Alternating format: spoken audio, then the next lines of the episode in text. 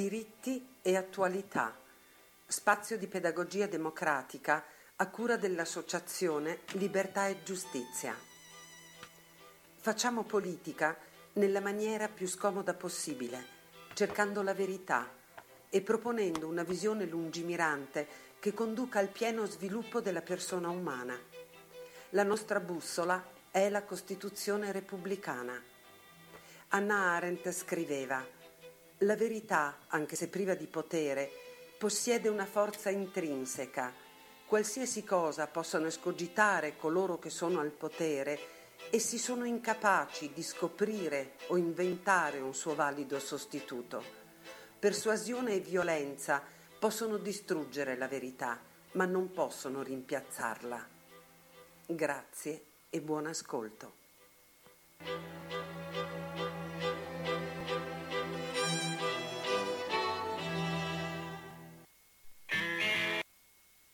Buon pomeriggio a tutte le persone che si trovano all'ascolto di Radio Cooperativa. Oggi è venerdì 24 maggio 2019. Stiamo trasmettendo in diretta e stiamo trasmettendo, stiamo trasmettendo la trasmissione Diritti e Attualità che si protrarrà sempre che gli ascoltatori ne abbiano il piacere e speriamo che sia così fino alle ore 17.20. Dopodiché è mio dovere ricordare che a partire dalle ore 17.30 andrà in onda una replica della trasmissione Zenobia, su cui comunque vi consigliamo di prestare il massimo ascolto.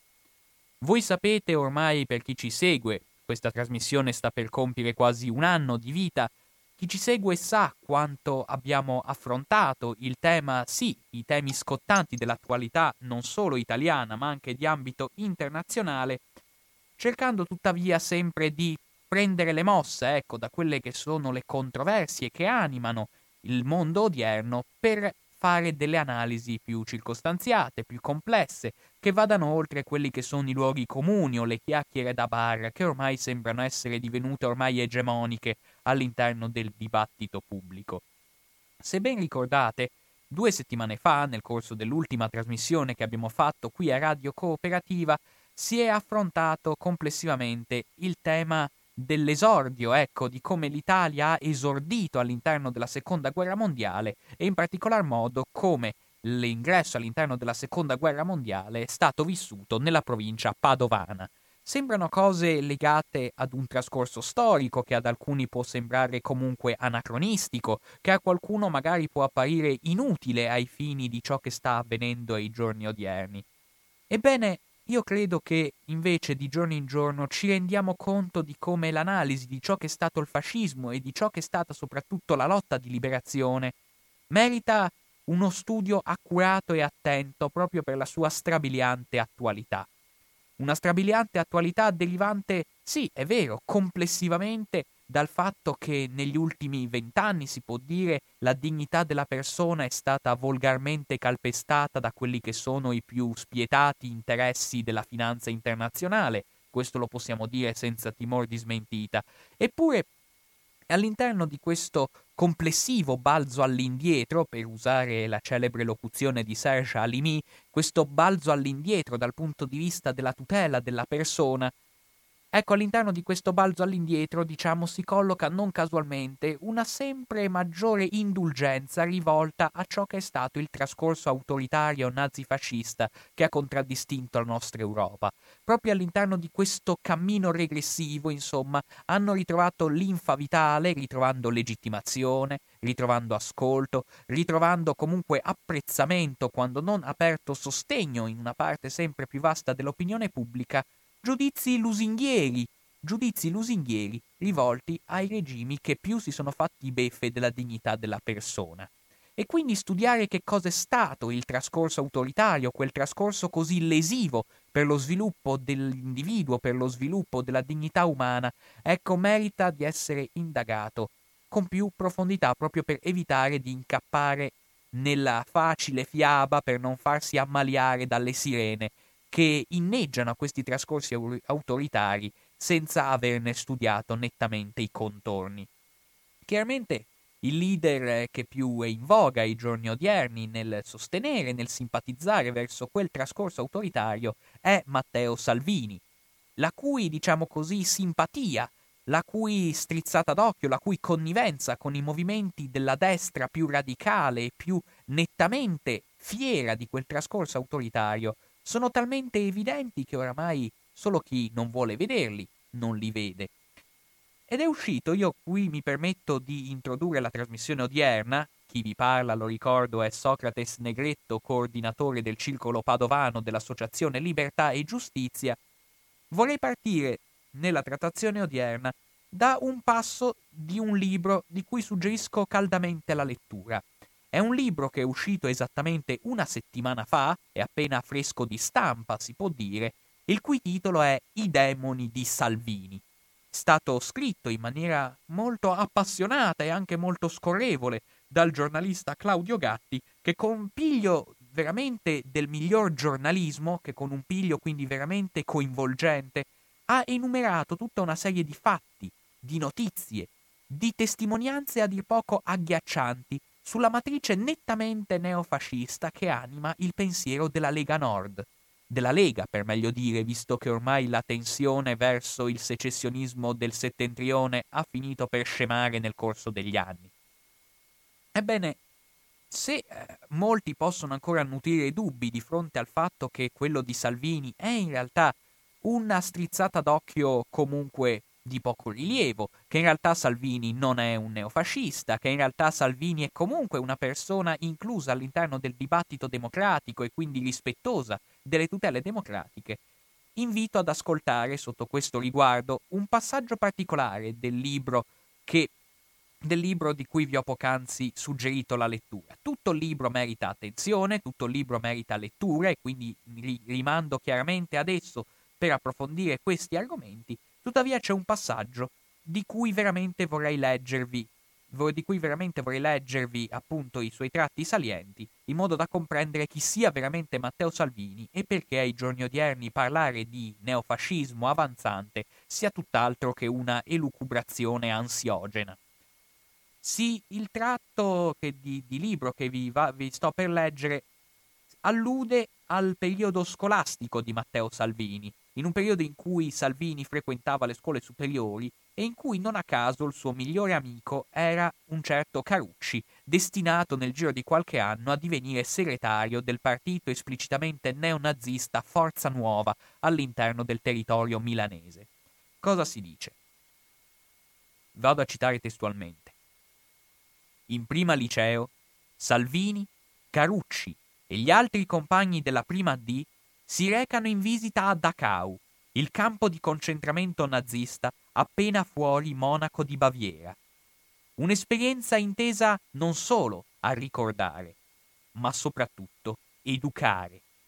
Non per Carucci, che sin da quella visita si rifiuta di credere che quei forni crematori abbiano mai operato.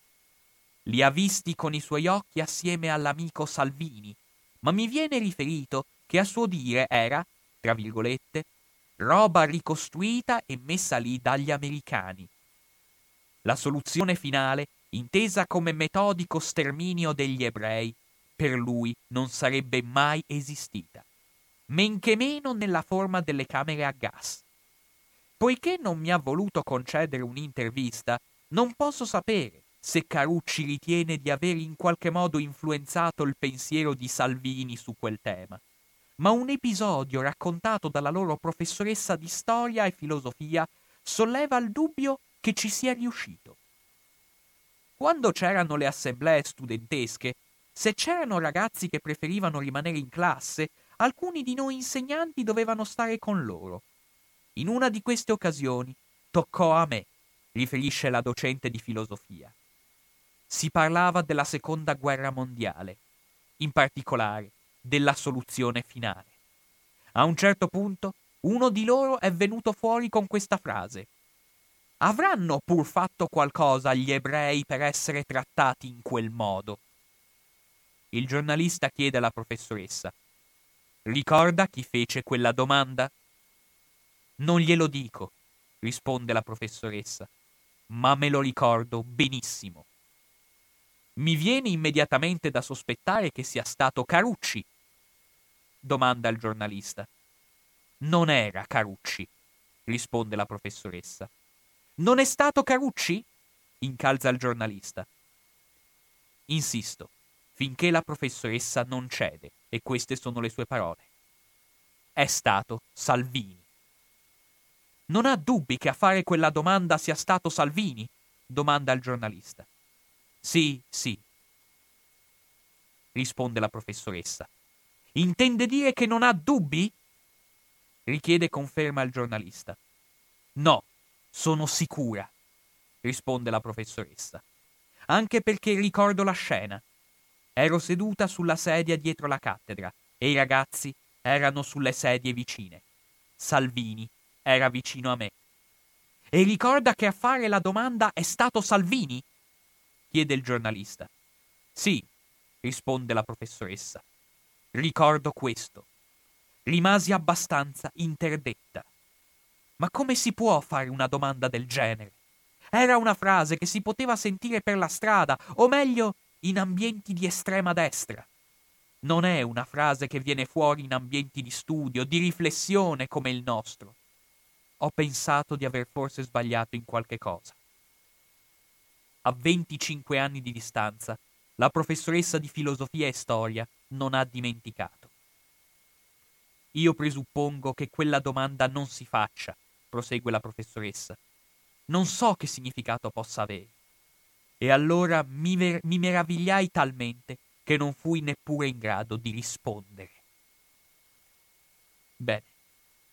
Leggere al giorno d'oggi una testimonianza che dimostra di come il giovane Matteo Salvini abbia avuto il suo brodo di coltura in ambienti che addirittura negano l'esistenza dell'olocausto, vale a dire della più straziante, della più repellente, della più ripugnante esperienza umana che si sia verificata nella storia. Credo che davvero sia eloquente di come porci qualche domanda su qual è il rapporto tra gli italiani e il fascismo non sia una domanda da cattedratici, da accademici o da parrucconi. È una domanda che ha delle strette, urgenti e impellenti rilevanze nell'ambito del dibattito pubblico odierno. Per cui studiare la storia, capire la storia, soprattutto del nostro territorio, è di fondamentale e di pregnante importanza per lo snodarsi delle vicende non dell'epoca, ma delle vicende odierne. Quindi Fatta questa lunga premessa, credo che possiamo entrare, diciamo così, nel vivo della trasmissione. Che in realtà questa trasmissione sarà in qualche modo un prosieguo di ciò che è stata la trasmissione di due settimane fa. Due settimane fa abbiamo analizzato, come dicevo anche a inizio trasmissione, il, progre- il progressivo declino subito dal, dal regime fascista in ambito di successo, in ambito di credibilità, in ambito di comunque approvazione popolare. Con l'ingresso nella seconda guerra mondiale gli italiani maturano, si può dire, un definitivo e irrecuperabile distacco rispetto al regime fascista. Ne abbiamo visto in qualche modo la, scor- la scorsa trasmissione i caratteri salienti e le motivazioni anche legate alla vita quotidiana che spingono verso questo distacco sempre più massiccio rispetto al regime fascista.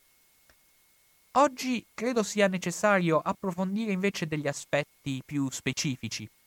legati al fatto che nel corso del triennio 1940-1943, prima quindi dell'armistizio, prima quindi dell'inizio della guerra civile,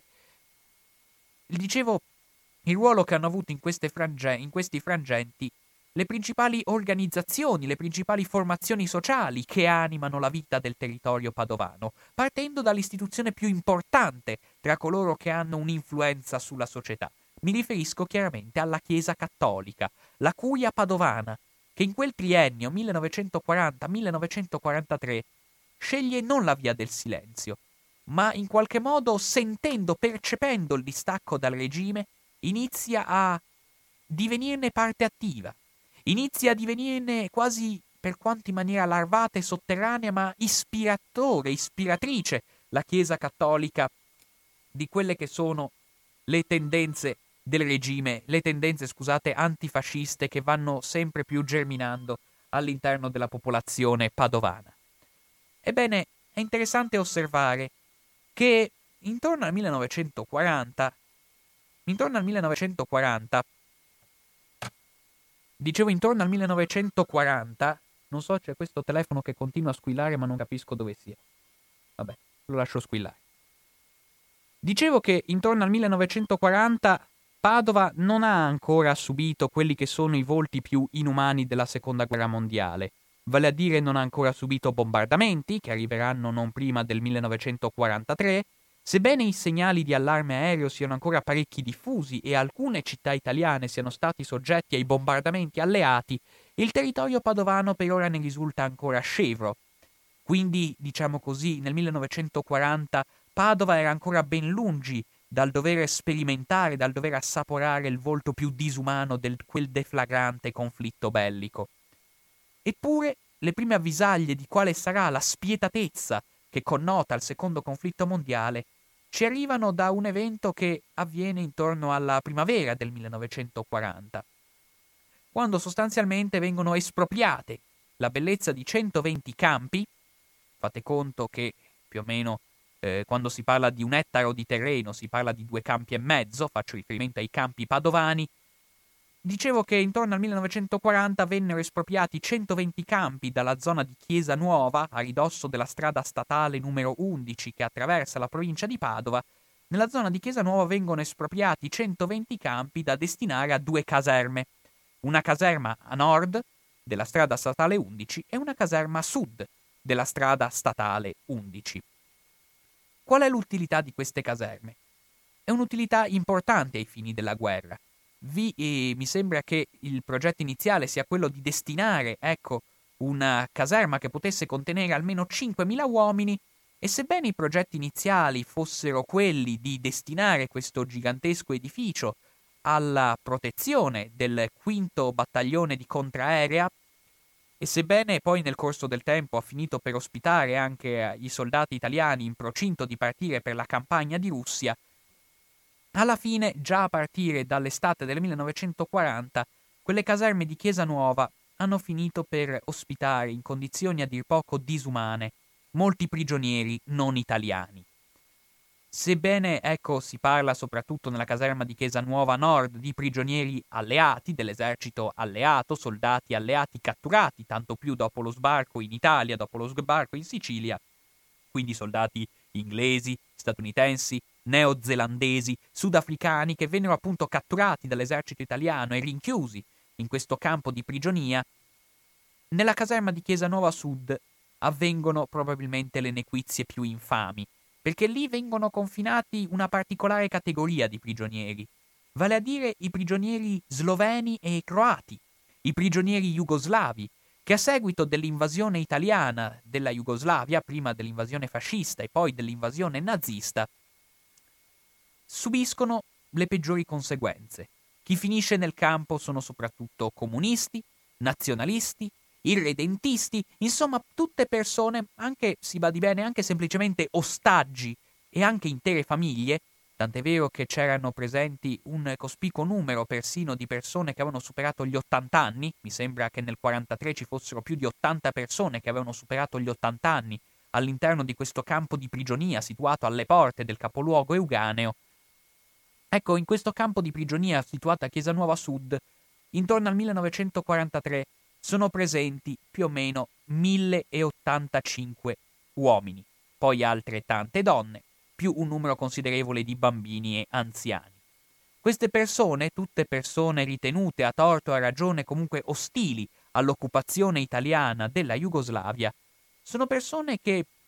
vengono internate in questo campo e si badi bene, sono persone il cui trattamento non va accostato con quello di altri campi, di altre, per meglio dire, strutture concentrazionarie che erano situate più o meno in tutto il territorio italiano per ospitare in qualche modo gli ebrei jugoslavi che scampavano dalle,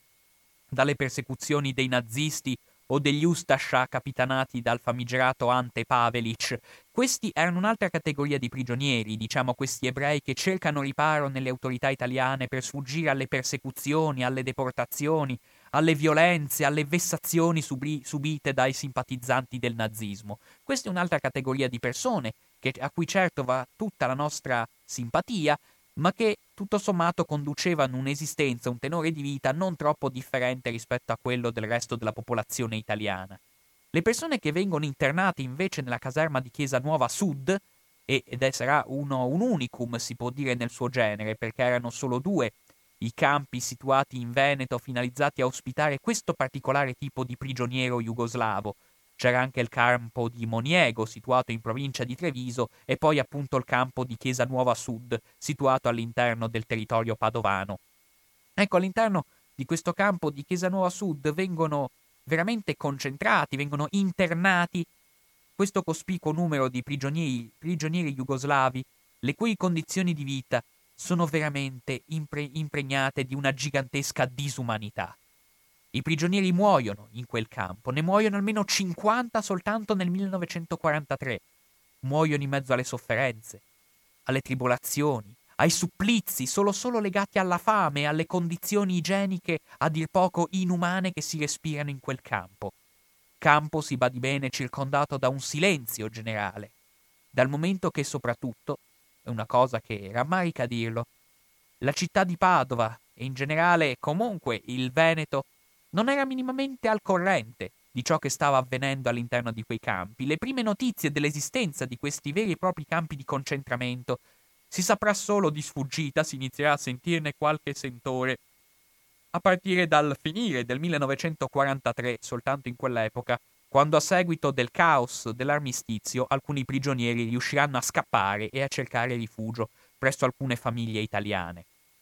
Ma dicevo, in questi campi, in questi veri e propri campi di concentramento jugoslavi, come quello situato a Chiesanuova Sud, interviene, ed è qui insomma il discorso che voglio farvi, interviene la Chiesa Cattolica. La Chiesa Cattolica è la prima istituzione che in qualche modo sembra prendersi a cuore le sorti di questi poveri disgraziati, di questi poveri uomini, considerazioni di umanità nate soprattutto dal fatto che molti di questi prigionieri erano degli sloveni di fede cattolica la Chiesa, diciamo così, dimostra un primo dei vaggiti, dei veramente degli stati embrionali di attività antifascista proprio in questo campo. È un antifascismo ancora mosso più che altro da un istinto umano, non c'è una vera elaborazione strategica, una vera elaborazione ideologica alle spalle. Questa attività comunque di ripulsa verso le attività disumane condotte dalle autorità fasciste è un'attività impregnata, come dicevo, da un grande senso di pietas cristiana. Ci sono, pensiamo a figure abbastanza celebri come padre Placido Cortese, che intervengono in quel campo svolgendo un'attività veramente di conforto a questi poveri prigionieri.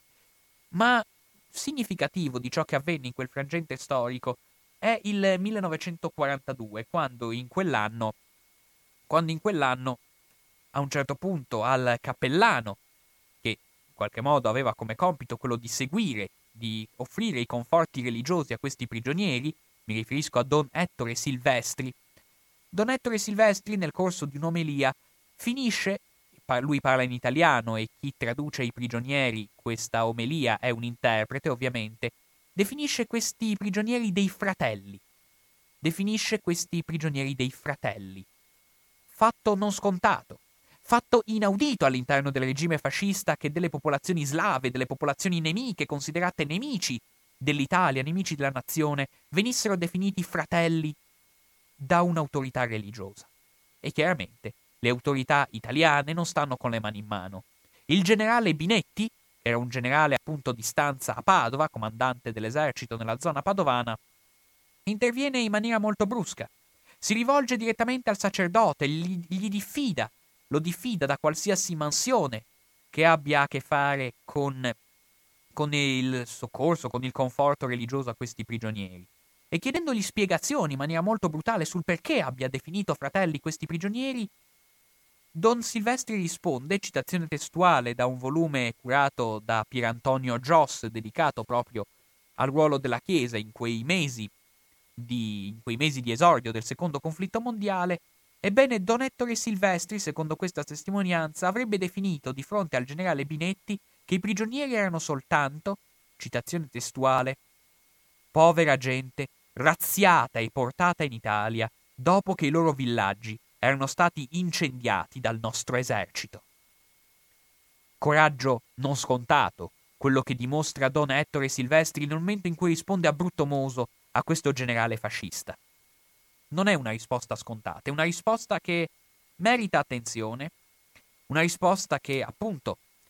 dimostra un coraggio non scontato. Si badi bene che la Chiesa cattolica, questo bisogna dirlo,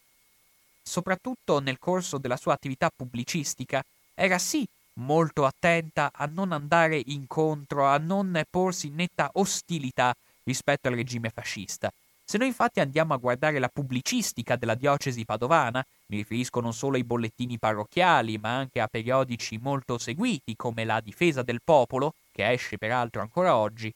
in questi periodici, se noi andiamo a guardare i numeri dei primi mesi del secondo conflitto mondiale, non vedremo mai delle prese di posizione contrarie agli interessi del regime fascista. Ma questo non dipende da un'intima convinzione della Chiesa, da un intimo supporto che la Chiesa rivolge al fascismo ormai morente. Deriva da una doppia censura a cui era sottoposta la pubblicistica cattolica.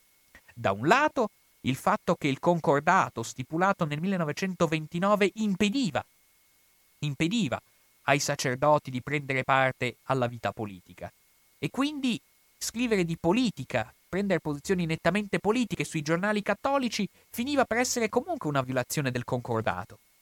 E inoltre, soprattutto, si badi bene che, soprattutto oserei dire, le pubblicazioni provenienti dalla curia erano soggette ad un'occhiuta vigilanza da parte delle questure, da parte delle prefetture, da parte delle federazioni del partito fascista operante nel territorio padovano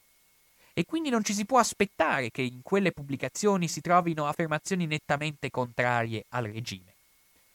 Si badi bene che, oltretutto, gli stessi direttori dei giornali cattolici, gli stessi direttori dei periodici cattolici, erano direttori nominati in maniera molto ferrea dal Ministero della Cultura Popolare, il cosiddetto Mincul Pop, che esigeva e imponeva, come potete ben intuire, direttori di provata fede fascista. Quindi il fatto, molti potrebbero obiettare in qualche modo, che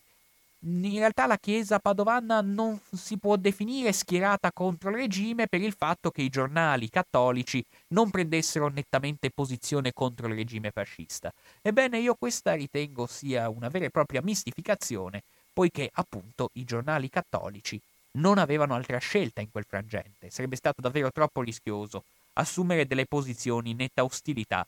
verso il fascismo, ma in questo stadio soprattutto verso la guerra. Ed è proprio su questo aspetto che mi vado a concentrare, cioè sui rapporti tra Chiesa e guerra nei mesi di esordio del secondo conflitto mondiale, che dedicherò i prossimi minuti. Prima però vi lascio in compagnia di un brano musicale.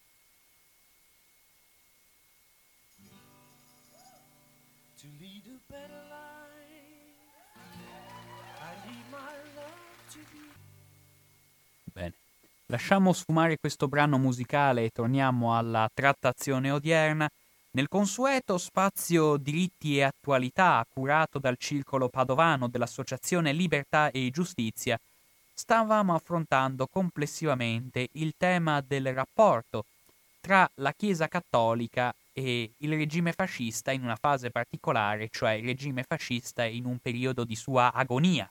nel periodo che dei mesi che precedono il 25 luglio del 1943, quando, evento abbastanza celebre, il Gran Consiglio del Fascismo decide di sfiduciare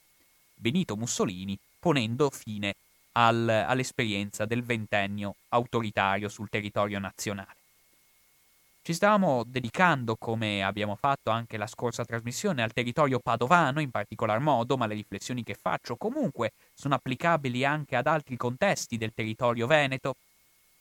ed è la cosa, volevo soffermarmi sul ruolo della Chiesa non solo perché comunque è l'istituzione più importante di regolazione della vita sociale, sicuramente tra gli organismi operanti nella vita pubblica del Veneto, sicuramente quello più influente, quello che maggiormente poteva, diciamo così, eh, dare filo da torcere alle autorità e in qualche modo soffiare sul vento della sempre più esibita, disimpa- sempre più esibita antipatia rivolta contro le autorità del regime e quindi è interessante notare di come l'ostilità che, il, che le autorità cattoliche, le masse cattoliche rivolgono al regime fascista si è iniziata non tanto con le spregevoli leggi razziali entrate in vigore a partire dal 1938. Quelle leggi razziali non segnano in maniera drastica il distacco della Chiesa rispetto al fascismo, come invece forse sarebbe stato giusto e lecito aspettarsi. Leggi razziali vengono accolte, non dico con benevolenza, ma comunque non senza momenti di fervore genuino. Appunto, prima si alludeva a periodici come La difesa del popolo, su periodici come La difesa del popolo, addirittura in quei mesi di fervente campagna antisemita, gli ebrei vengono associati ai promotori del comunismo. E tutto sommato anche il rapporto tra Chiesa cattolica e guerra è un rapporto che nei mesi prima del secondo conflitto mondiale è un rapporto che nei mesi prima del, prima del secondo conflitto mondiale è un rapporto quanto mai altalenante. Dal momento che la Chiesa cattolica, infatti anche la Chiesa padovana, guarda con una discreta simpatia sia la guerra in Africa che la guerra civile spagnola, viste tutte e due comunque come guerre condotte contro il nemico comunista, quindi guerre finalizzate all'espandere della civiltà cristiana nel mondo e quindi sottoposte a un non particolare biasimo, a una non particolare condanna. Sorte molto diversa invece quella che tocca la seconda guerra mondiale. Nella seconda guerra mondiale l'afflato pacifista della Chiesa cattolica emerge in maniera molto più netta. Evento considerato questi trascorsi, questi precedenti di pochi anni prima, evento discretamente sorprendente. Evento discretamente sorprendente se si tiene in considerazione anche il fatto che a partire dal 1941 tra i nemici dell'Italia fascista finisce per essere annoverata anche l'Unione Sovietica, quindi la patria del comunismo ateo così ferocemente aborrito dalle gerarchie cattoliche. Eppure, nonostante l'invasione nazifascista dell'Unione Sovietica, le autorità ecclesiastiche anche padovane continuano a serbare un giudizio negativo del regime fascista e a operare contro il regime fascista. È vero che su questo tema alcuni storici, penso a Ernesto Ragionieri, sono più titubanti dicendo di come in realtà l'attacco all'Unione Sovietica abbia finito anche per sollecitare un certo attivismo della Chiesa Cattolica in sostegno alla mostruosità nazifascista. Eppure mi sento di dire che nel territorio padovano questo non è avvenuto. Ripeto, elemento sconcertante sotto molti aspetti che nonostante l'attacco rivolto all'Unione Sovietica, neppure l'attacco rivolto all'Unione Sovietica smuove le gerarchie cattoliche da un afflato pacifista da un vero e proprio afflato pacifista, perché gli appelli alla pace, gli appelli alla fratellanza tra gli uomini, gli appelli alla pacificazione degli animi, gli appelli all'amore per il nemico, sono appelli che nei mesi della seconda guerra mondiale si fanno di giorno in giorno sempre più pressanti, sempre più capillari. Certo, lo si faceva in ossequio, per così dire, a una tradizione risalente anche a un pontefice come Benedetto XV, che nel corso del primo conflitto mondiale aveva definito la mattanza avvenuta, che stava avvenendo nelle trincee, l'aveva definita un'inutile strage, come tutti ben sanno. Nei mesi del secondo conflitto mondiale sul soglio pontificio non siede più Papa Benedetto XV. Siede un altro pontefice, nominato da poco, venne nominato mi sembra nella primavera del 1939, che era una persona di origine nobiliare, era Eugenio Maria Pacelli, che sale sul soglio pontificio assumendo il nome di Papa Pio XII. Pio XII che si mantiene sul pontificato nel ruolo di pontefice fino alla sua morte avvenuta nel 1958, quindi fu un pontificato abbastanza lungo e molto influente per le dinamiche italiane soprattutto. Ebbene Pio XII, sin dai giorni, si può dire, della sua elezione, mi riferisco quindi al 20 aprile 1939, è in quel momento in cui Pio XII lancia un appello, che verrà ripetuto anche negli anni successivi, sempre intorno al mese di aprile, per, diciamo così, suggerire alle varie diocesi presenti sul territorio nazionale di improntare lo, la loro attività, la loro preghiera e in generale la loro, la loro attività caritatevole contro la guerra. Gli appelli per la pace che Papa Pio XII lancia a tutte, diciamo così, sue, a tutti i suoi fedeli, sono appelli alla pace sempre più insistenti, spesso corredati da pellegrinaggi, tant'è vero che a seguito dell'appello del 20 aprile 1939 anche all'interno del territorio padovano si moltiplicano i pellegrinaggi contro la guerra, si può dire, veramente pellegrinaggi impregnati di un, front, di un forte afflato pacifista, di, un, di una profonda tensione pacifista sia nel territorio di Monte Ortone che nel territorio di Montagnana. Insomma, i pellegrinaggi si sprecano. Già il mese di maggio del 1939 viene definito un mese di preghiera per la pace. E questo, diciamo così, non sono elementi scontati. Sono elementi che denotano grande coraggio. Grande coraggio in un periodo in cui comunque il regime fascista avrebbe l'interesse opposto. Il regime fascista che in maniera molto strombazzante e rumorosa inneggia alla guerra, inneggia alla discesa con le armi in pugno, inneggia alla soppressione, alla vessazione del nemico, inneggia all'odio, inneggia veramente alla guerra più crudele e spietata. Da parte della Chiesa si registra invece un messaggio nettamente contrario, un messaggio impregnato di pace, di fratellanza, di amore, in ultima istanza. Tant'è vero che il distacco della Chiesa cattolica, il distacco irreversibile della Chiesa cattolica rispetto al regime fascista, venne definito da uno storico come Francesco Malgeri come, citazione testuale, un processo assai lento, che se è più facilmente individuabile nell'ambito delle elite culturali e in alcuni vertici della curia romana e dell'azione cattolica, fu invece molto più sofferto e complesso nella variegata realtà del mondo cattolico. Tuttavia si aggiunge che proprio la seconda guerra mondiale segna, citazione testuale, il progressivo passaggio da un consenso più o meno convinto a un reale e cosciente distacco. Questo è il modo in cui questo è il modo in cui avviene questa appunto è la percezione che la Chiesa cattolica rivolge nella sua attività in qualche modo politica. Una Chiesa cattolica sempre più restia a restare in silenzio di fronte alla guerra. Una Chiesa cattolica che inizia a tirare fuori un certo coraggio. Ci sono già dei sacerdoti che già dal 1940, penso a Don Antonio Girardi della Chiesa di Cittadella, territorio quindi ben lungi dall'essere una roccaforte progressista, tant'è vero che ancora oggi il sindaco, il più celebre sindaco leghista di Padova, mi riferisco a Massimo Bitonci, proviene proprio da Cittadella, quindi Cittadella che non è certo una zona impregnata di ferventi valori antifascisti, eppure proprio Don Antonio Girardi è un parroco che ad esempio viene sottoposto a diffida, viene sottoposto anche a una, certo, una certa dose di minacce, perché già dal pulpito, nel corso mi sembra già dell'estate del 1940, inizia a inizia, diciamo così, a far serpeggiare dubbi sull'util- sull'utilità del conflitto, a far serpeggiare dubbi circa quanto sia spregevole l'ingresso in guerra, quanti lutti può causare, quante morti, quante vessazioni e quante sofferenze può causare una guerra. Un messaggio, si badi bene, ancora non impregnato di una vera tensione, diciamo così, strategica,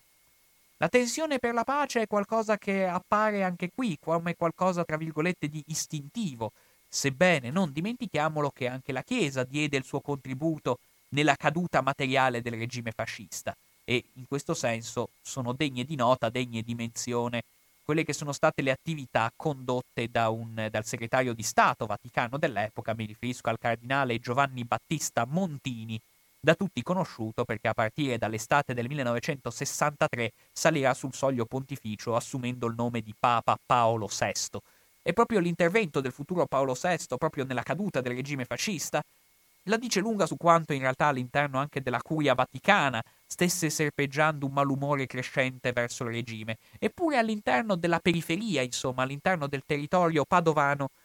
questa sensazione di ostilità manifesta, di ostilità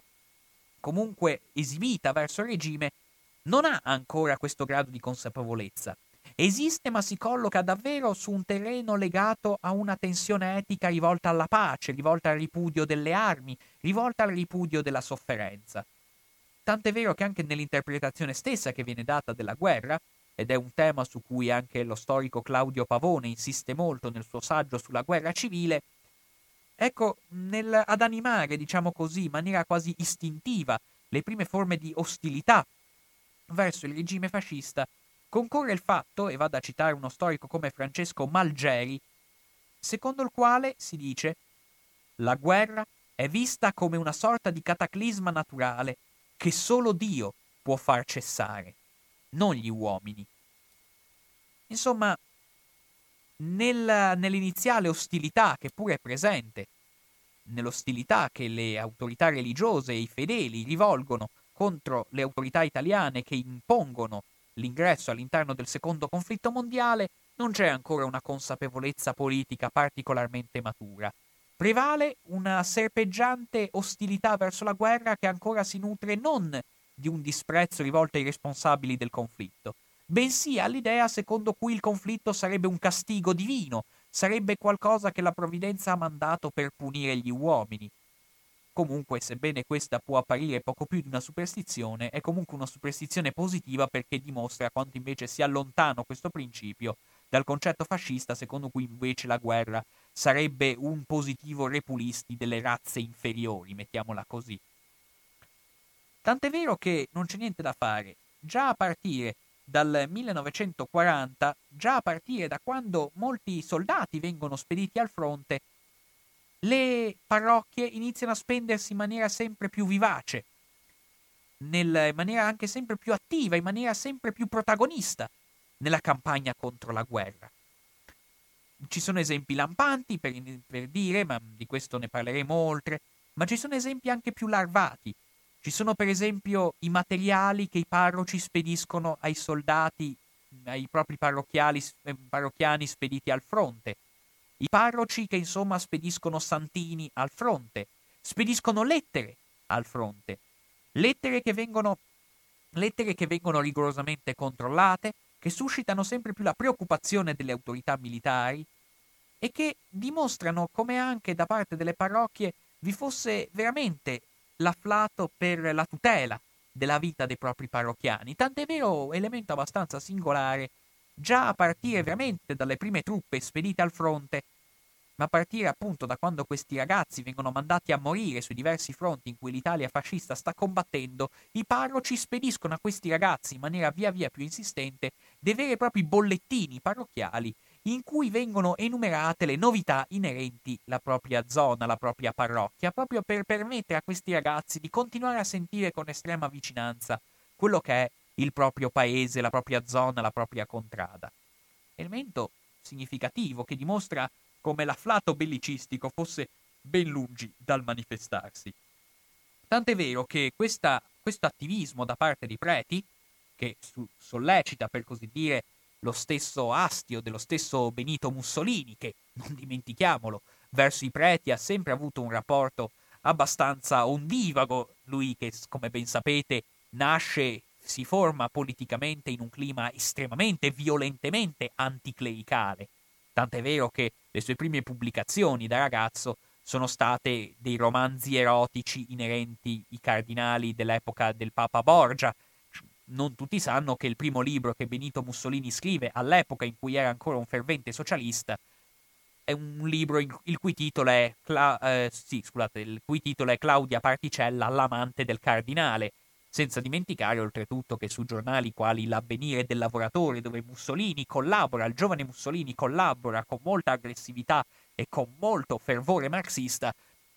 si firmerà i suoi articoli come vero eretico, cioè Mussolini, questo grande anticlericale, non escludo che nei mesi del secondo conflitto mondiale, quando vede l'ostilità crescente che gli dedica la Chiesa, possa aver rispolverato tutto il suo arsenale mangiapreti, tant'è vero che, ho, che è ancora oggi reperibile tra i documenti inerenti alla provincia di Padova il fatto che non appena si alluda all'attivismo della Chiesa in ambito di pacifismo e di pietismo, come si diceva all'epoca, oggi si userebbe il termine buonismo, il cui significato è analogo, nel momento in cui diceva appunto le autorità fasciste denunciano il pietismo e il pacifismo delle gerarchie cattoliche, Mussolini spesso vergava di suo pugno un commento sarcastico scrivendo maledetti preti. Insomma, è una cosa che dimostra quanto le autorità fasciste fossero sempre più intrise di rancore verso le autorità cattoliche, le quali dimostravano un, un disinibito ormai distacco rispetto al regime. E voglio citare a questo proposito quanto scrive il questore di Vicenza, che già il 23 dicembre del 1940 scrive testualmente che quasi tutti i parroci della provincia, evidentemente per ordine superiore, dopo aver visitato o fatto visitare le famiglie dei richiamati, hanno loro inviato e continuano a inviare, sebbene in misura ridotta, a scopo propagandistico, lettere, opuscoli, libretti di preghiera, eccetera, molte di tali lettere e opuscoli vengono inesorabilmente tolte di circolazione. Insomma, l'attivismo sempre più marcato dei parroci rivolti al regime fascista trapela in maniera sempre più evidente. Casi di sacerdoti che si espongono in prima persona contro il fascismo ne abbiamo già citati. Si potrebbero citare anche i casi, per esempio, sebbene di qualche anno successivo, ormai siamo nel 1942, quando per esempio Monsignor Dalla Zuanna interviene all'interno della chiesa di Sant'Andrea a Padova e interviene, diciamo così, eh, interviene dimostrando una grande dimostra- interviene dicendo chiaramente di come i giovani che partono al fronte sono destinati a una morte inutile. Questo veramente genera una feroce diffida da parte delle autorità fasciste ma casi del genere se ne potrebbero citare molti, anche il parroco di Montà, per esempio, altra zona alle porte di Padova, inizia a partire dal 1940 una vera attività di propaganda contro la guerra che solleva le ostilità del regime morente. Ed è interessante che già il 15 ottobre del 1940 il Ministero, per meglio dire il gabinetto del Ministero degli Interni, segnala a tutti i prefetti del territorio nazionale che, citazione testuale, in molti casi,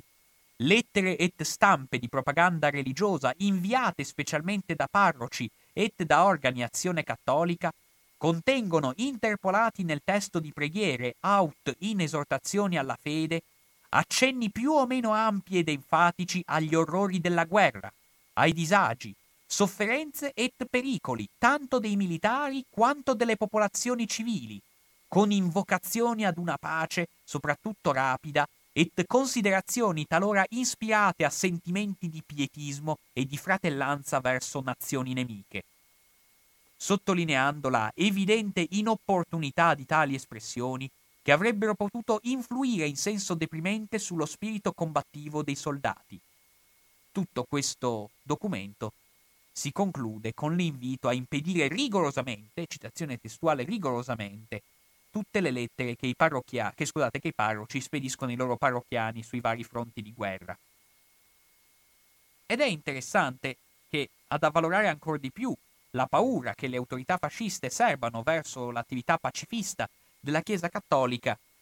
che appena un mese prima, vale a dire nel settembre del 1940, la Direzione Generale dei Culti dello stesso Ministero degli Interni aveva richiamato i prefetti alla necessità di, citazione testuale, un più accurato et rigoroso controllo sulla stampa periodica di soggetto religioso, et specialmente bollettini parrocchiali, nell'intento prevenire effetti deprimenti spirito pubblico che possono derivare da diffusione idee et concetti ispirati in opportuno sentimentalismo pacifista, aut pietismo verso i nostri nemici, i prefetti dovevano provvedere tempestivamente e senza ulteriori incitamenti, aut sollecitazioni, facendo molta attenzione che non si usassero argomenti religiosi per deviazioni di carattere politico più o meno larvato. Insomma, queste sono le cose che emergono all'interno del, del, del, del regime fascista. Tensioni, insomma, sempre più evidenti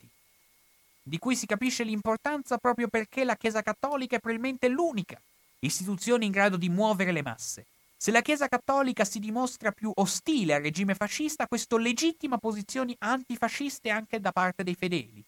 innescandone ribellioni, innescandone mobilitazioni, innescandone disobbedienze che possono essere fatali e che saranno infatti fatali al regime stesso. Si badi che non a caso, proprio nel 1940,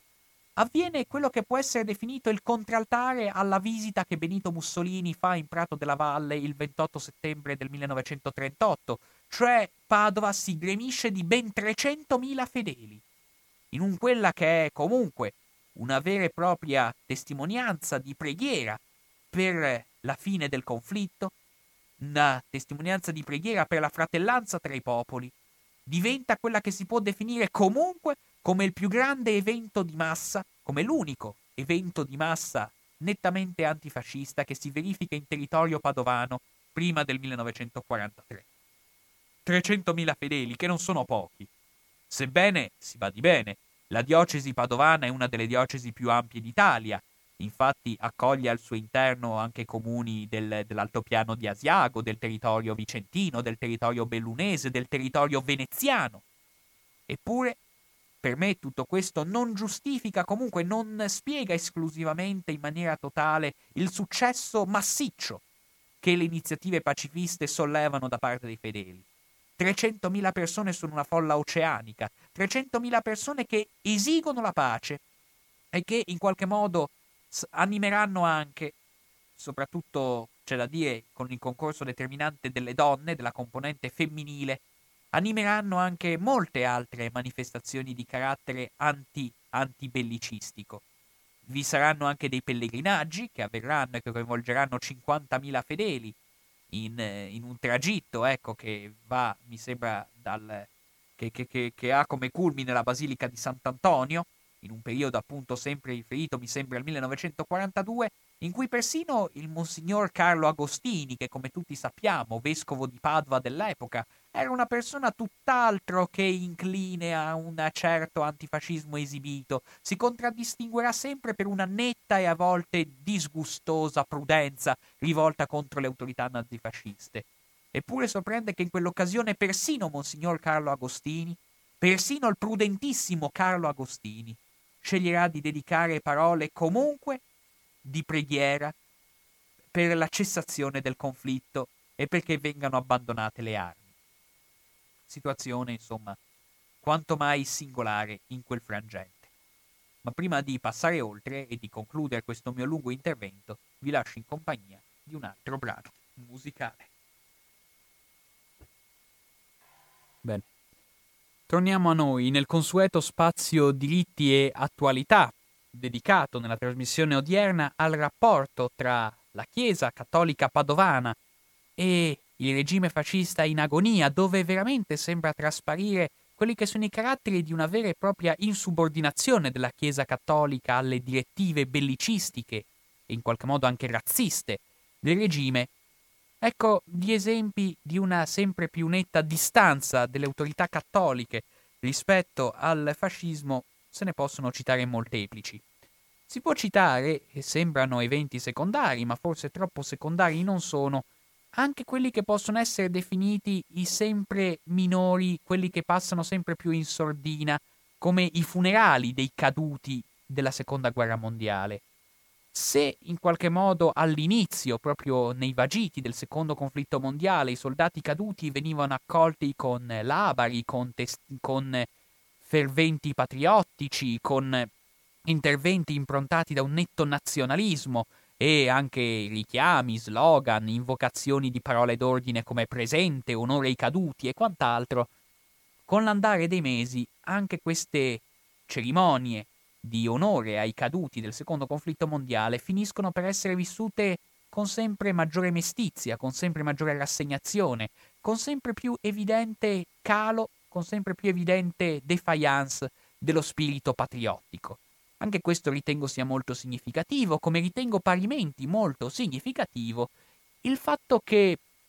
intorno al 1942, quando, si, eh, quando viene organizzata quella che abbiamo già essere già stata definita come una delle più importanti manifestazioni di massa avvenute in Veneto nella Seconda Guerra Mondiale, cioè la processione che dal Duomo alla Basilica di Sant'Antonio viene organizzata dalla diocesi padovana per auspicare la pace, Ecco, interessante come in quell'occasione il, le autorità fasciste imposero un vero e proprio dirottamento del corteo perché si temeva che alcune donne, soprattutto, si recassero sotto gli uffici del comune sventolando delle bandiere bianche, dei fazzoletti bianchi, inneggiando a gran voce la necessità di una pace. Ecco, noi non sappiamo se fosse veramente reale questo proposito femminile di andare sotto le finestre del comune reclamando la conclusione delle ostilità. Eppure noi sappiamo che se le autorità fasciste temevano ciò è perché evidentemente non lo ritenevano del tutto implausibile, elemento comunque degno di essere tenuto in considerazione. Possiamo parlare, potremmo andare a lungo a parlare anche di altri eventi che, ripeto, appaiono secondari ma forse non lo sono, cioè la sempre più esibita, il sempre più esibito disincentivo che le autorità cattoliche riservano agli eventi giovanili di sostegno alla guerra, alle manifestazioni giovanili in sostegno della seconda guerra mondiale che il partito fascista promuove soprattutto all'inizio del secondo conflitto mondiale, ma che poi, come dicevo anche l'altra volta, vennero vietate perché ci si rendeva conto che questi fossero solo pretesti perché i ragazzi marinassero la scuola. Però è interessante notare come già, al, già a partire, insomma, da, dall'inizio del secondo conflitto mondiale le autorità cattoliche rimarcheranno sempre con molta sfrontatezza, anche con molto coraggio, il fatto di come le, le attività legate al regime fascista non dovessero andarsi a soppiantare alle attività, ai doveri religiosi di chi militava all'interno delle parrocchie. E sì, attività di questo genere ne posso citare molte, si può citare anche a questo proposito il fatto che nonostante la presenza di almeno una cinquantina di cappellani militari provenienti dalla diocesi padovana, in realtà di questi cappellani, insomma, questi cappellani, sebbene molti fossero in effetti convinti fascisti, anche chi non lo era era in qualche modo costretto a seguire le direttive belliche, essendo in qualche modo subordinato a un certo ordinario militare che imponeva l'esaltazione delle virtù belliche dell'Italia in guerra a questi cappellani militari, in, ra- in realtà i soldati risultavano legati sempre, in maniera capillare, pedissequa e costante, con le proprie parrocchie di provenienza. Appunto abbiamo già detto di come i parroci si spesero sin da subito e con molta generosità nel, nel far sentire la propria personale vicinanza ai propri parrocchiani spediti al fronte. Chiaramente questi parrocchiani risultavano più vicini anche per motivi affettivi e sentimentali alla parrocchia di provenienza rispetto che al cappellano militare che imponeva una ridicola propaganda di sostegno alla guerra. Del resto, ritengo altrettanto significativo di come già nel luglio del 1942 le autorità fasciste ritennero, e forse giustamente, ritennero in qualche modo offensivo che il, il, bollettino parrocchiale numero 7 fatto diramare dal vescovo Carlo Agostini alle parrocchie padovane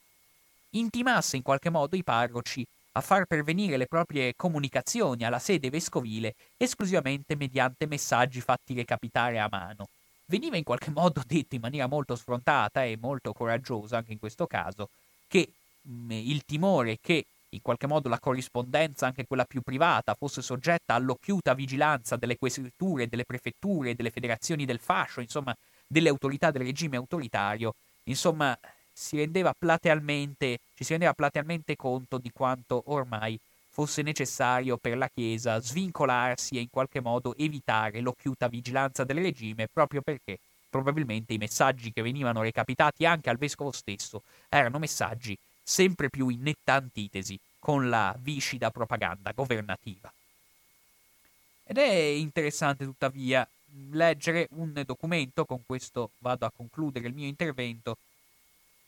un, eh, ciò che è un documento che ho già citato l'altra volta, che è stato un po' il perno della trasmissione dell'altra volta, cioè la relazione, una di quelle relazioni mensili che venivano spedite dalla questura di Padova il, 20, il 21 aprile 1940, in cui si dice, riferita al territorio padovano, Organizzazioni cattoliche, due punti, hanno contenuto la loro azione nell'ambito religioso e nulla di speciale da segnalare. Sarà anche vero, solo che trovo sorprendente di come pochi mesi dopo, vale a dire nella relazione della questura di Padova, scritta dal questore di Padova il 31 luglio 1940, si scrive invece, e inizia a serpeggiare qualche malumore a riguardo, si dice non sono mancati casi sporadici di preti che, o con lettera circolare diretta ad alcuni soldati, hanno tentato di deprimere lo spirito bellico, o che dal pulpito hanno criticato l'entusiasmo giovanile verso la guerra. Ecco, se il questore ritiene opportuno comunicare alle massime autorità del Ministero degli Interni fascista la presenza di questi sacerdoti, la dice lunga su quanto la situazione stesse andando degenerando. Ed è il prefetto di Padova, in questo caso non più il questore, che il 10 dicembre 1940 scrive in maniera ormai molto disincantata. Effettivamente, negli scorsi mesi è stata rilevata una certa attività da parte del clero di questa provincia, tendente a diffondere nella popolazione e negli stessi combattenti uno spirito pacifista tanto deleterio e inopportuno nel momento attuale. Insomma, casi di sacerdoti che, sebbene spesso e volentieri sottoposti a diffida, sottoposti a persecuzioni, sottoposti a vigilanza,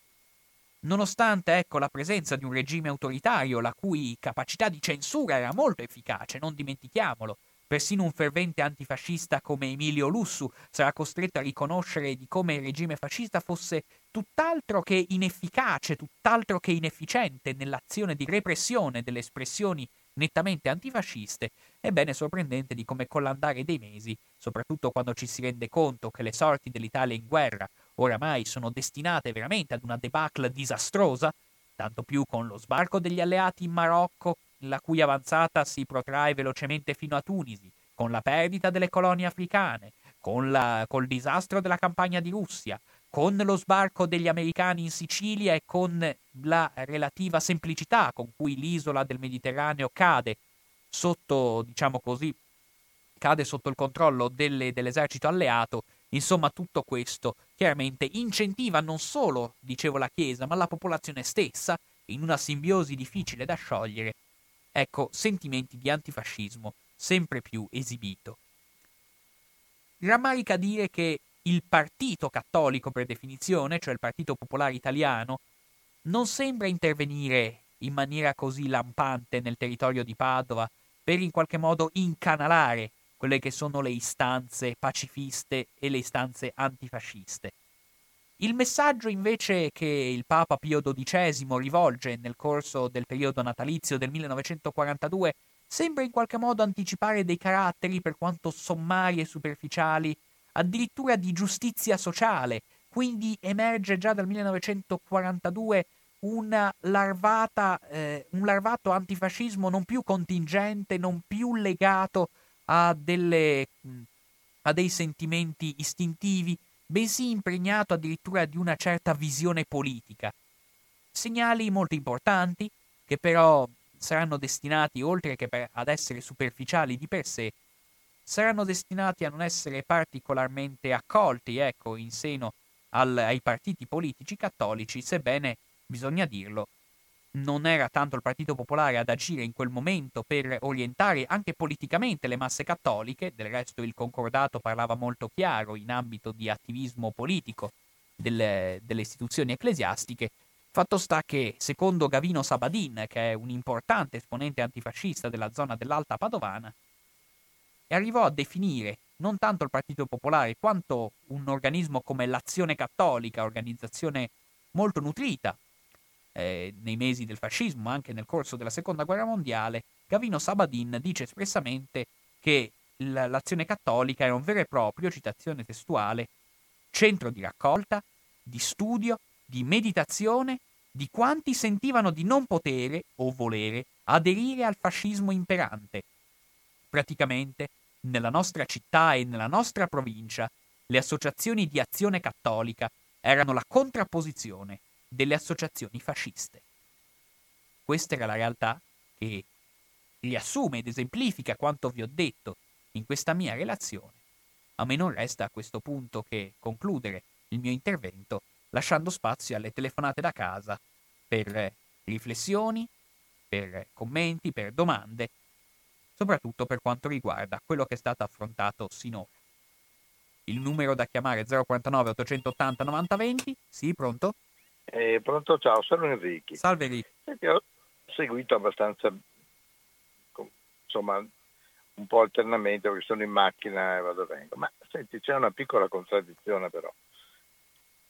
Perché si dice che il Papa aveva eh, idee pacifiste, eccetera, eccetera, che era antifascista. Come si spiega che il Vaticano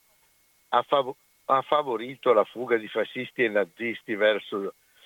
varie parti del mondo, principalmente Sud, Sud America. Cioè, mi sembra un'incoerenza, cioè o il Papa diceva una cosa e poi la curia ne faceva altre, non lo so, ma è, è documentata la, la, via dei conventi che ha portato perfino Eichmann, no?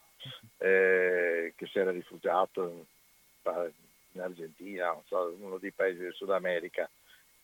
grazie alla via dei conventi e i conventi sono roba cattolica. Eh, perciò mi, mi, sembra un'incongruenza così, cioè uno che si vuole parare da tutte le parti eh, dal giudizio della storia, insomma, perché da una parte predichi in una maniera, poi agisci nell'altra. Cioè, sarebbe un po' tipico de, de, dei pretoni, ma insomma eh, mi pare anche eclatante.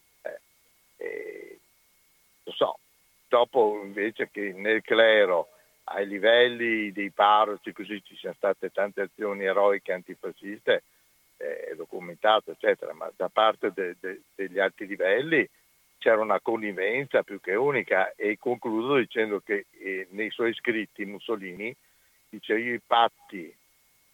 famosi patti lateranensi, ho potuto stipularli col Vaticano perché non sono cristiani, sono cattolici. Questo è scritto da Mussolini. Ciao. Grazie Enrichi per la domanda di poco stimolante, cui mi riservo di rispondere dopo aver sentito la prossima chiamata. Sì, pronto chi parla? Eh, buonasera. Salve. Senta, io sono Luigi. Salve Luigi. La volta scorsa lei che parlava di fascismo, poi non ci fu la possibilità,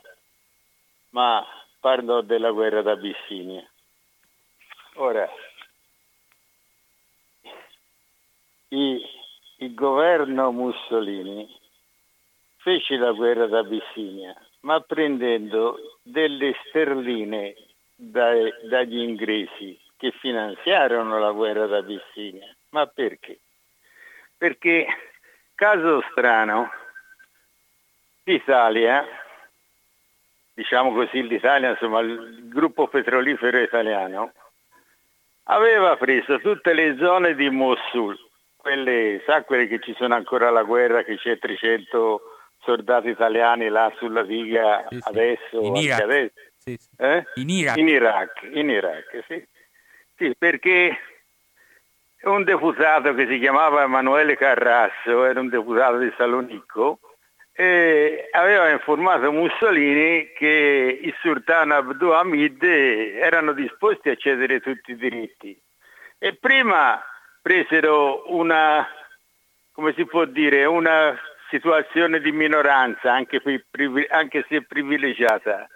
ma poi nel 1935 la cosa italiana raggiunse il 52%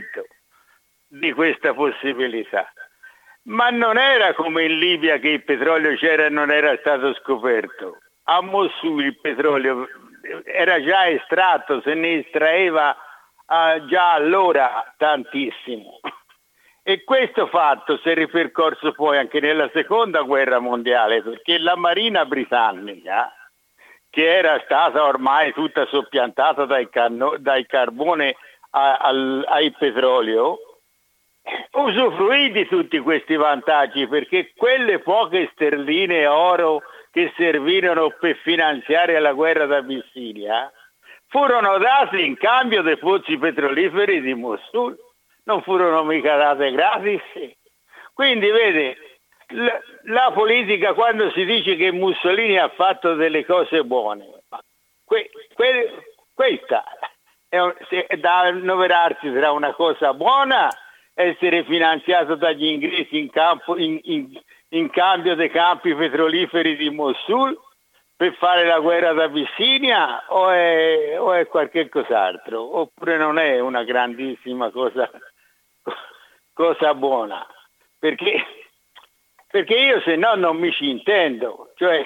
questa guerra d'Abissinia fa sì che il re poi fu incoronato imperatore, di, re d'Italia, imperatore di, di, di, di tutto il resto, di, tutte queste, di tutte queste storie, e la Chiesa copta messa sotto piedi così rifulge, rifulge la Chiesa cattolica ma valeva davvero il gioco di perdere i campi petroliferi di Mosul in vista di una ulteriore guerra? Perché è facile dire che, che è stata l'entrata in guerra nella seconda guerra mondiale il fatto di Mussolini, ma quest'altri, quello che gli ho detto io è un fatto vero, noto a tutti, anche se i giornali poi non ne parlano mai di quando fanno, ci è stato messo tante pietre sopra su tutte le cose di, di questo Mussolini, una borsa sparita a Longo, dice forse documenti, servizi segreti inglesi, evidentemente queste cose c'erano e sono state fatte sparire perché il fascismo deve essere condannato, ma nell'olio di ricino, nei fezze, nelle camicie nere, in tutte le cose esteriori, ma nella sostanza non è mai stato condannato. E io gli finisco la telefonata in questo modo. Lei ha parlato oggi di Salvini il pericolo fascista e tutte queste cose che gli vanno dietro. Ma io gli domando, e gliela fa una domanda precisa, noi abbiamo un presidente di consiglio che non è della Lega, nessuno dice che è fascista, ma questo presidente di consiglio è colui che tiene in piedi il governo della Libia, il governo cosiddetto della comunità internazionale Chissà perché gli Stati Uniti non lo vogliano, la Russia non lo vuole, la Francia non lo vuole, l'Egitto non è con lui, la Cina dice per l'amor di Dio lasciamo... Ah, questa comunità internazionale è fatta solo dall'Italia. Quindi quello è un governo neocolonialista, il quale governo di Sarraj dice che Haftar è un criminale di guerra non lo dico io, eh, l'ha detto lui, Assage, cioè il governo messo in piedi dallo Stato italiano. Il presidente di consiglio, che non è della Lega, riceve Haftar con tutti gli onori e non lo riceve venendo in territorio neutro né va a trovarlo a casa sua, ma a Roma a Roma, quindi gli garantisce l'incolumità, gli garantisce tutte le cose che si garantiscono a un capo di Stato. Il, il presidente Conte, che non è della Lega e riceve un criminale di guerra a seconda il capo di governo da lui, da lui protetto a Tripoli. Ma secondo lei chi è più fascista dei due? Salvini o Conte? perché lei me lo deve rispondere perché secondo me il partito veramente di destra è il Movimento 5 Stelle e il vero fascista quando si riceve un criminale di guerra è Conte. E quindi che voi dia sempre la colpa a Salvini su questa radio per salvare il Movimento 5 Stelle? E io vi posso anche capire ma, no, ma non, io vi posso anche capire ma non comprendere e nemmeno accettare. Io vi saluto e buongiorno. Bene. Grazie anche al signor Luigi per questa lunga telefonata, che comunque come al solito stimolante, di cui ringrazio per l'intervento. Se c'è un'ultima telefonata abbiamo ancora qualche minuto 049 880 9020 per affrontare un tema, per affrontare sperabilmente, diciamo almeno, il tema che è stato oggetto della trattazione odierna, vale a dire l'esordio del secondo conflitto mondiale e in particolare il rapporto tra la Chiesa e il fascismo in questo frangente storico su cui il signor Enrique ha già posto delle domande, su cui sarà interessante magari dare una risposta. Il telefono rimane aperto, 049 880 90 20 è il numero se qualcuno vuole intervenire in diretta, se no inizio a dare una risposta. Da una risposta che non sarà una risposta breve perché in effetti il tema posto è un tema molto caldo e molto importante, mi riferisco a quanto dice il signor Enrichi a riguardo della contraddizione in seno alla Chiesa. Questa contraddizione che vede da un lato la Chiesa spendersi in maniera coraggiosa a favore del pacifismo e la stessa Chiesa che nel contempo non solo non condanna mai espressamente i campi di sterminio, ma fornisce sostegno persino alle autorità e ai massimi criminali del nazifascismo una volta terminato il conflitto, finendo anche, diciamolo con molta schiettezza, anche per arrivare al eh, caso italiano in cui mi viene in mente alle elezioni amministrative di Roma del 1949, pur di andare contro il vituperato nemico comunista, si fa in modo la Chiesa, sempre di quello stesso Papa, peraltro, sempre di Pio XII, di Papa Pacelli, arriva a sostenere la necessità di un'intesa tra la democrazia cristiana e i neofascisti del movimento sociale italiano per permettere la vittoria elettorale. La contraddizione esiste, ben inteso, ma è una contraddizione tipica non solo della Chiesa, ma tipica in generale di tutta la società italiana. Quella società italiana che rimarrà, che, per usare quella celebre massima di Piero Gobetti, secondo il quale il fascismo è stata l'autobiografia della nazione, quindi comunque gli italiani serbano dentro di sé per molto tempo e molto a lungo il, il germe del il germe fascista, il germe dell'autoritarismo, il sentore comunque di un afflato verso l'uomo forte, verso le soluzioni drastiche, verso le soluzioni autoritarie, verso quel disagio per la libertà. Gli italiani ce l'hanno dentro di loro e lo vediamo in questi mesi in maniera molto lampante la sua emersione. Gli italiani ce l'hanno, eppure sono gli stessi italiani che a partire dal 1943 instaurano la più grande mobilitazione partigiana che sia avvenuta in Europa dopo quella jugoslava. Anche questa è una contraddizione. Ed è una contraddizione se mi viene detto che avviene anche all'interno dell'altra chiesa, tra virgolette, che anima la società italiana, cioè il Partito Comunista, il più, mh, mm, eh, il più grande assertore della, mo- della lotta partigiana, l'organizzatore più fecondo, l'organizzatore più attento alla mobilitazione partigiana, ma nel frattempo quello stesso partito che permette l'amnistia anche dei torturatori fascisti, che tollera una certa continuità dello Stato, tale per cui sia i magistrati, che le forze dell'ordine, che gli alti gradi dell'esercito, che gli apparati ministeriali, che le forze anche eh, interne all'ambito dell'istruzione,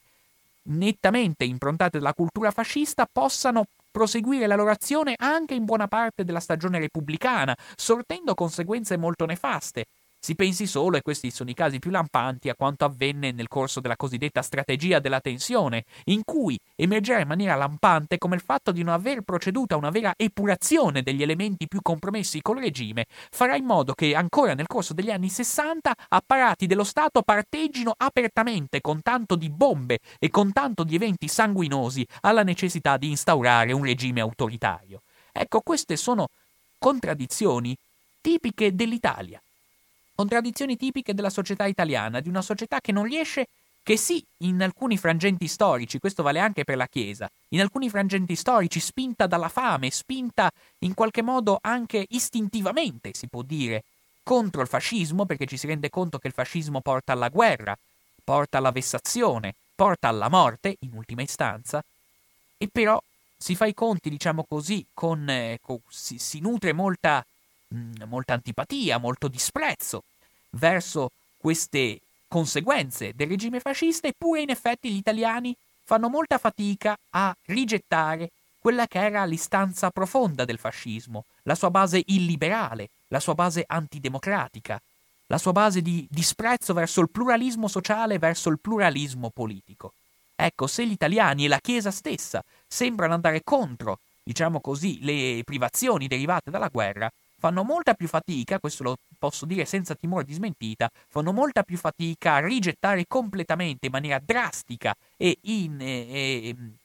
e irrimediabile quelli che sono i caratteri profondi del regime, vale a dire appunto il disprezzo verso le libertà democratiche.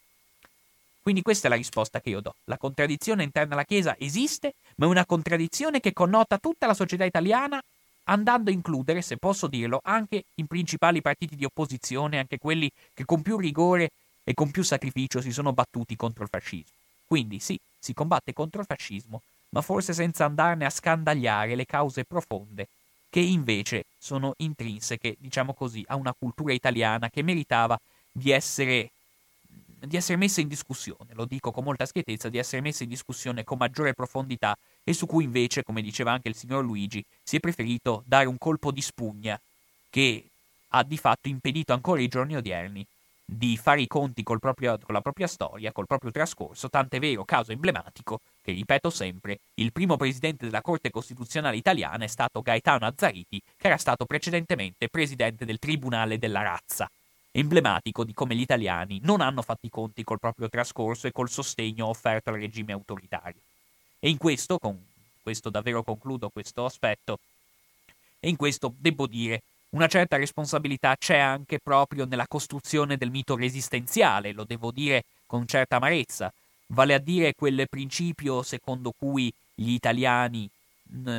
secondo cui non si può parlare di guerra civile, secondo cui gli italiani sono stati un popolo alla macchia, per citare un famoso libro di Longo, secondo cui, in fin dei conti, ancora adesso, quando si canta Bella Ciao, si dice è arrivato l'invasor. Ecco, come se l'occupazione nazifascista fosse qualcosa proveniente da fuori, fosse qualcosa di alieno, fosse qualcosa di estraneo alla cultura italiana. Ecco, quando si è parlato di resistenza in questi ultimi 70 anni, lo si è fatto sin troppo spesso richiamandosi ad una millantata omogeneità della popolazione italiana nell'ostilità verso il regime, dimenticando di come invece quello stesso regime affondasse le sue radici nei caratteri profondi di una cultura italiana con cui non si è mai voluto fare i conti. Questo, a mio parere, spiega la contraddizione che c'è tra una Chiesa che da un lato si spende contro il fascismo, ma che dall'altro sostiene il fascismo, specialmente quando si deve battere contro il vituperato nemico comunista. Nei minuti che restano, prima di lasciarvi e di salutarvi, rispondo al signor Luigi che lui pone sicuramente dei temi importanti anche dal punto di vista della disamina storica, però a mio parere in qualche modo finisce per per generare un sofisma quando afferma che il presidente del Consiglio Conte, quando l'inconsistente presidente del Consiglio Conte eh, incontra i generali libici, ecco, in questo gigantesco gioco di scacchi all'interno del territorio libico, dove davvero faccio fatica a vedere dei santi e dei peccatori. Vedo davvero dei criminali di guerra che si fanno, che si muovono conflitto a vicenda, rispondendo esclusivamente a interessi geopolitici e strategici. Il generale Haftar sponsorizzato dall'Egitto, soprattutto nella lotta eterna, sempiterna che il regime egiziano di Al-Sisi sta conducendo contro i fratelli musulmani, che a loro volta appoggiano invece la frazione di Tripoli del, dell'operazione Alba Libica, insomma in questa guerra che alla fine è una guerra intestina, se vogliamo, una guerra di potere all'interno del mondo musulmano, io faccio davvero fatica a scorgere dove stanno i buoni, dove stanno i cattivi. In questa guerra crimini di guerra si sono sprecati, crimini di guerra vengono compiuti tutt'oggi e il fatto che le potenze occidentali, ma non solo Conte, per questo io non dico che contesto il signor Luigi, ma diciamocela tutta, diciamocela con molta franchezza, tutti i capi di Stato e di governo europei e in generale anche statunitensi, quelli diciamo tra virgolette democratici del mondo occidentale, non ce n'è uno che non abbia incontrato un criminale di guerra, che non abbia stretto la mano a un assassino nel corso del suo mandato. È una cosa che certo lascia molto interdetti, lascia molti interdetti di qual è l'afflato delle classi dirigenti internazionali verso la dignità umana, ma in questo da qui a dire che Conte è un fascista mentre magari Renzi non lo era, quando invece anche lui ha stretto la mano ad Al-Sisi, quando anche lui ha incontrato Haftar, quando anche lui ha dato una mano, ha stretto la mano alle classi dirigenti iraniane, a quegli ayatollah iraniani che sono i primi responsabili per la, la combinazione di pene capitali all'interno del territorio internazionale. Insomma, non c'è veramente capo di cosiddette nazioni democratiche che non abbia stretto la mano a dei criminali di guerra. Conte non è il primo, non è l'ultimo, non è assolutamente giustificabile, ma se adoperassimo il metodo di paragone che fa il signor Luigi, allora tutti i capi di Stato e di governo delle nazioni occidentali, soprattutto quelli che aprono le porte a nazioni come l'Arabia Saudita, al Qatar per finanziare università, per acquisire industrie, per acquisire asset strategici nazionali, sarebbero definibili tutti come fascisti. Il che forse non dico che sono fascisti, però in questo lo posso dire con molta franchezza, sebbene magari non li definisco fascisti in senso stretto come faccio con Salvini, li definisco comunque persone non inclini ai più alti valori di antifascismo che invece vedono nella pace e soprattutto nel rispetto della dignità della persona umana il proprio cardine e proprio, la propria bussola nell'agire politico. Afflato verso la persona umana, che la Chiesa Cattolica ha dimostrato di poter trasfondere in maniera molto limpida e molto efficace all'interno anche della nostra Costituzione repubblicana. Con questo vi saluto, vi ringrazio, vi invito a non lasciare i microfoni di Radio Cooperativa perché a partire dalle ore 17.30 andrà in onda una replica della trasmissione Zenobia. Un caro saluto, a risentirci.